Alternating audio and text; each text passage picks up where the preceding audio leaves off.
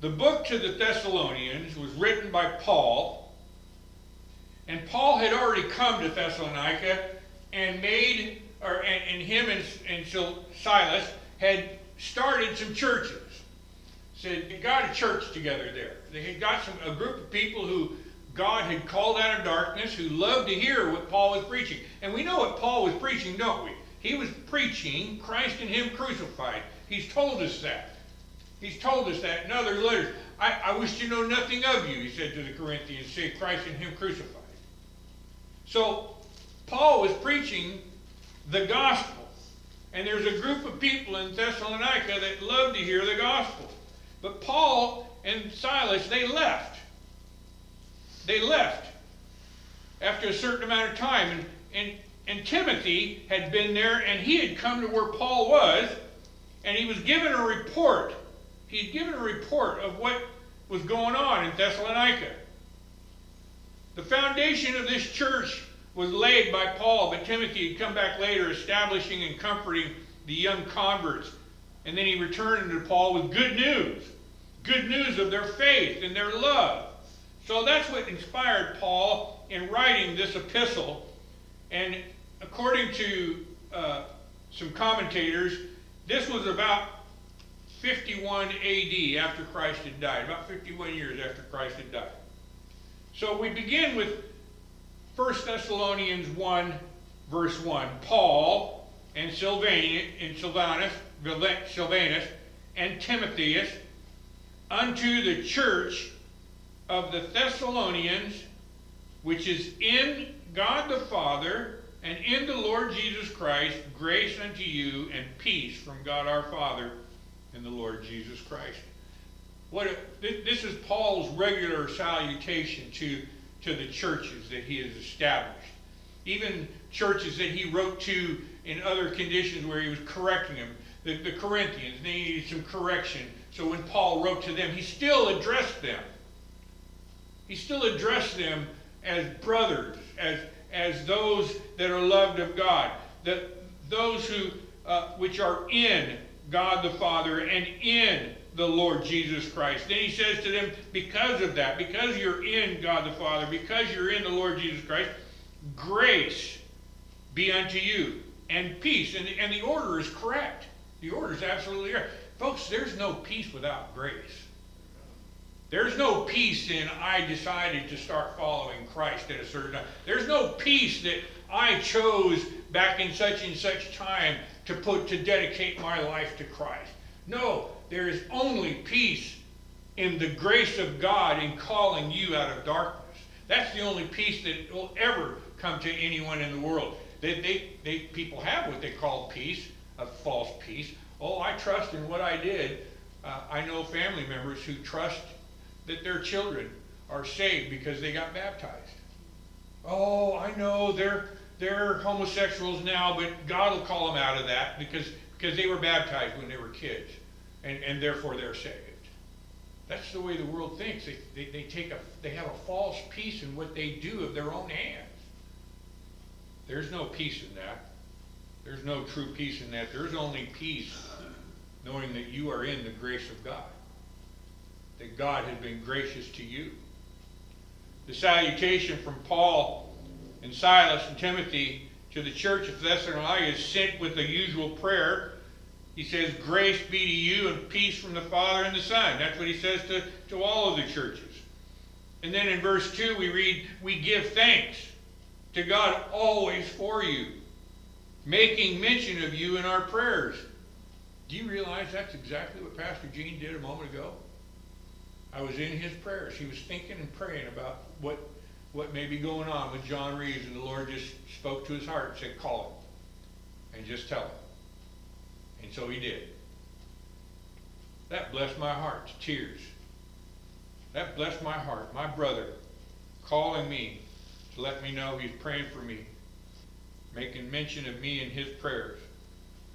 The apostle here is giving thanks for every member of the church the Jews and the Gentiles, the rich and the poor, the leaders and the followers. He doesn't describe or ascribe anything to any one or the other.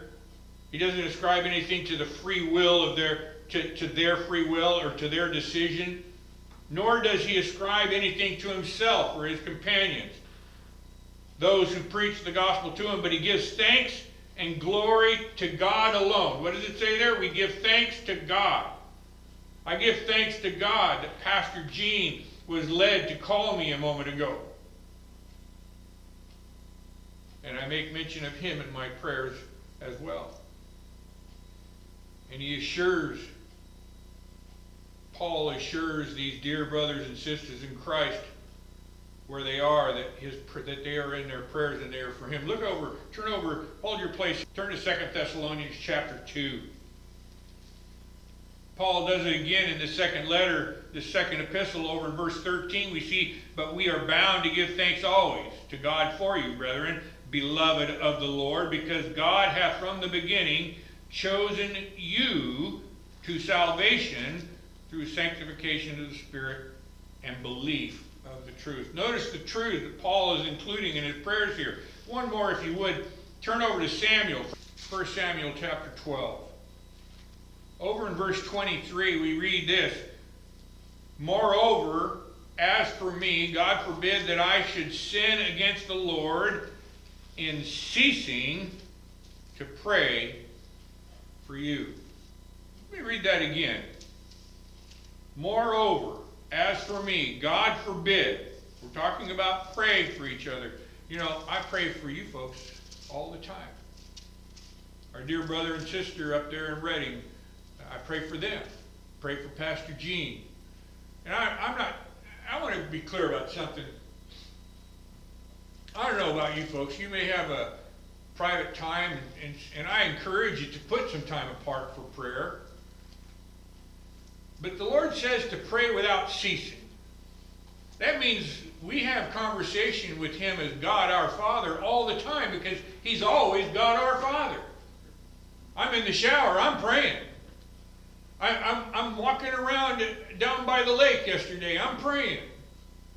I'm walking out here in the yard. I'm praying. I'm walking across from the building to this building. I'm praying, Lord, be with me. Lord, be with the, my brother down there in San Diego.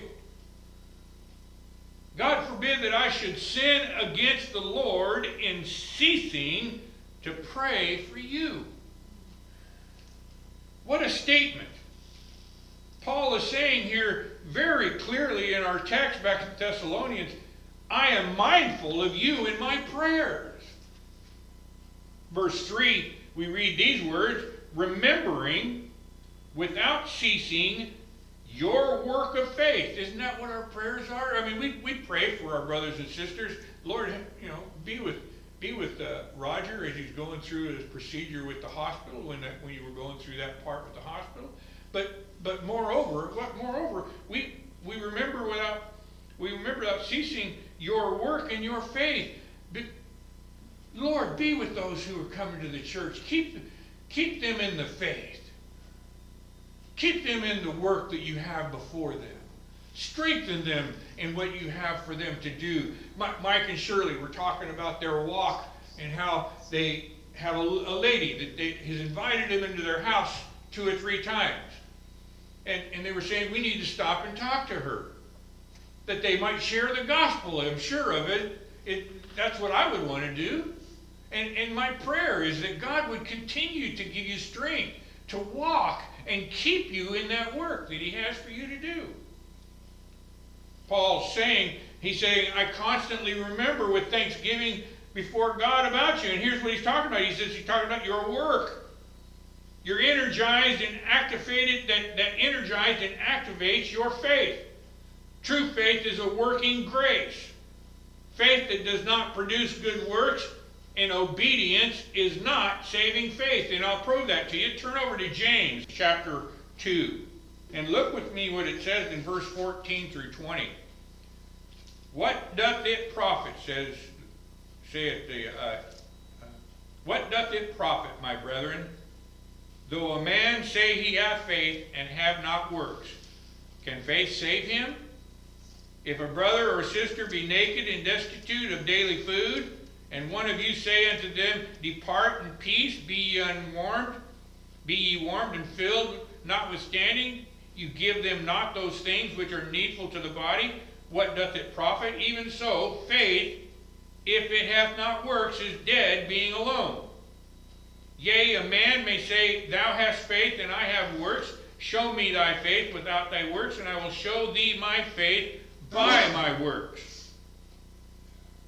Thou believest that there is one God, thou doest well. The devils also believe and, are trem- and tremble. But wilt thou know, O vain man, that faith without works is dead? Paul remembers them constantly in their energy and their and their and their desire and their zeal for for their works. And what do their works show? That their faith is in Christ. That's not talking about, oh, I'm saved because I go out and say and, and feed the poor. Plain and simple, folks, it's this. I'm saved by the grace of God and by His grace alone. That's the good works that God does in us. He gives us the ability to cease from our own works and to rest in Him. All that other stuff will follow. All the other stuff will come with it. He also constantly remembers and gives thanks to God for them for their labors. Their labors that are motivated by love, love to Christ and to one another. These labors will engage a believer in worship. We come together in, in the labor of love to come together and worship our Lord, do we not? We come together to, to prayer and to minister cheerfully to the needs of others. Labors and works motivated by anything but love is not pleasing to God. Then back in our text again, in verse 4, we read these words Paul saying, Brethren, knowing brethren, beloved of your election what you were chosen to do, what God called you to do. He first he says, "My brethren." Is this the relationship of those in the family of God? Hold your place here and look over Mark chapter 3. He says, "My brethren." And he's talking about the relationship of those in the family of God. And here we see that very clearly in Mark chapter 3 verse 31 there, then, there came then his brethren and his mother, and standing without, sent unto him, calling him. And the multitude, multitude sat about him, and they said unto him, Behold, thy brother and thy brethren seek, seek for thee. Thy mother and thy brethren seek for thee. And he answered them and said, Who is my mother or my brethren? And he looked round about on them that sat about, about him, and he said, Behold, my mother and my brethren, speaking of those who were about him.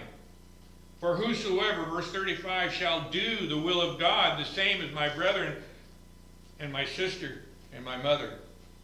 Back in our text, these ones who are beloved of God and beloved of me, says Paul, he says, I know that God has elected you. He goes, I know that God has chosen you and foreordained you to to eternal life. And that this election that God has chosen is, is an election unto salvation.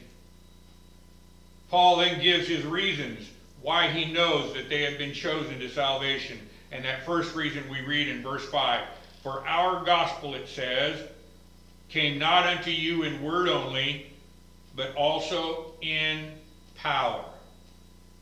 He knows that the gospel that he preached came not only to you in the word, the word that he was preaching, but it came to you in power calling you out of that darkness that you once walked in, calling you out of the works that you were living in, and calling you into the grace of the Lord Jesus Christ.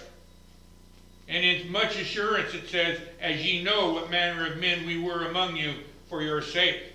So here we see the manner in which the gospel came to them, and, he re- and it reveals their election, not merely in the, in the external ministry of it, but in the internal efficacy of it the efficiency of it, the works of it, through the power and the revelation of God's Holy Spirit. I understand Roger is one of the elect, the best I can, and the best I can say is because he shows up to hear God's word. Because he declares that he believes in the grace of God. This is what Paul is saying to Thessalonica. I understand that you're an elect of God because of the power that God has done in you in revealing himself in you to the people around you. Now we, we have no we have no guaranteed assurance by looking at others.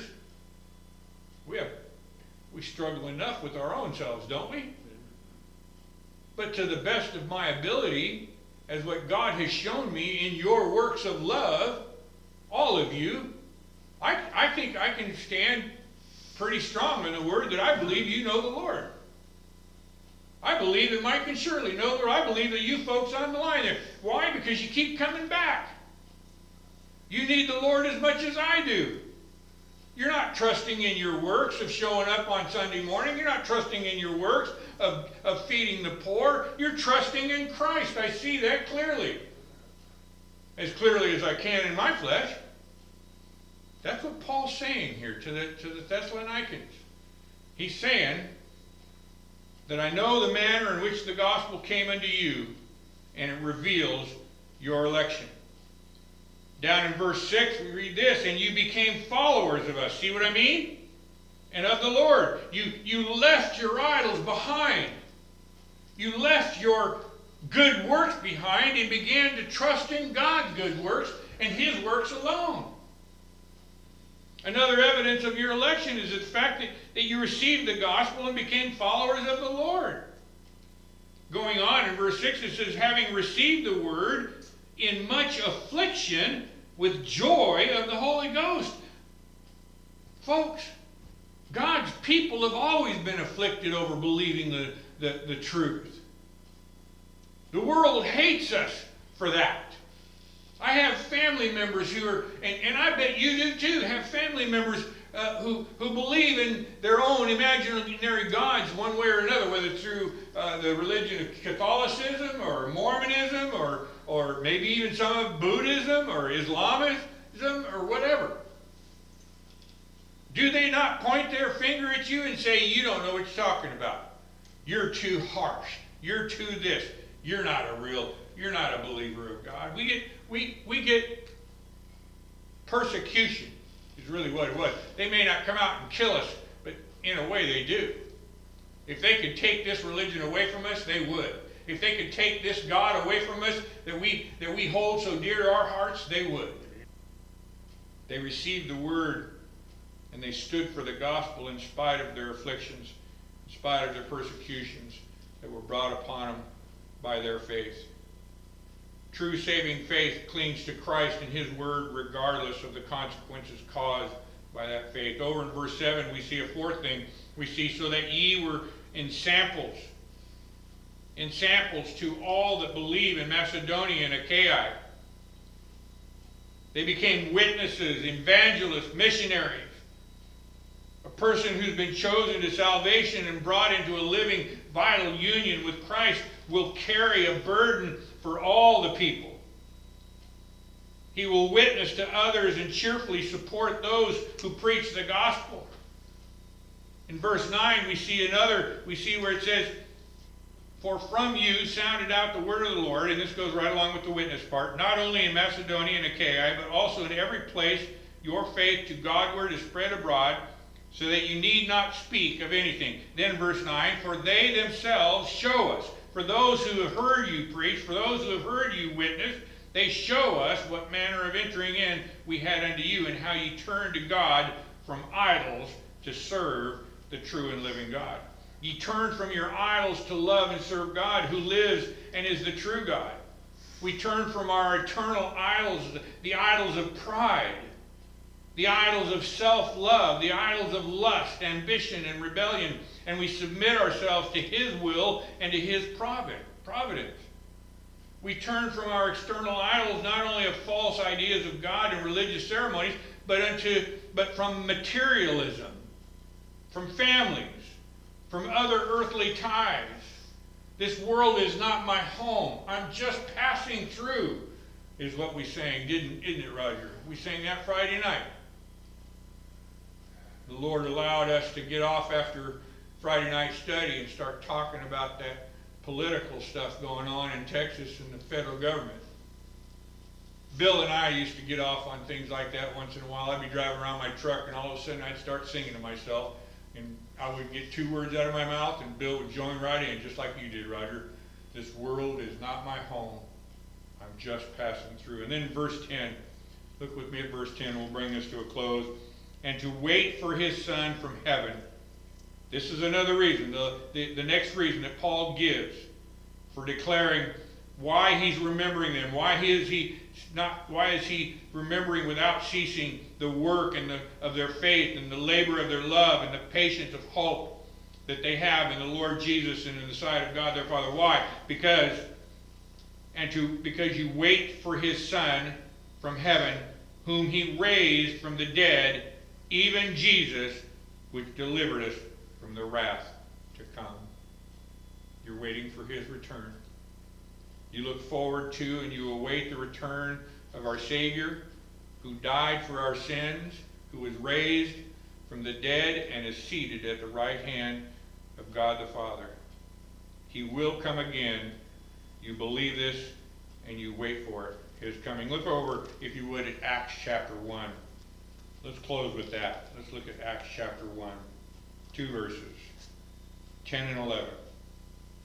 And while they looked steadfastly towards heaven, as he went up, behold, two men stood by them in white apparel, which also said, Ye men of Galilee, why stand ye gazing up into heaven? This same Jesus, which is taken up from you into heaven, shall so come in like manner as ye have seen him go into heaven.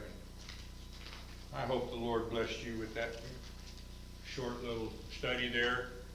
And I hope I pray that you would continue praying for me as uh, I go about studying to bring you messages.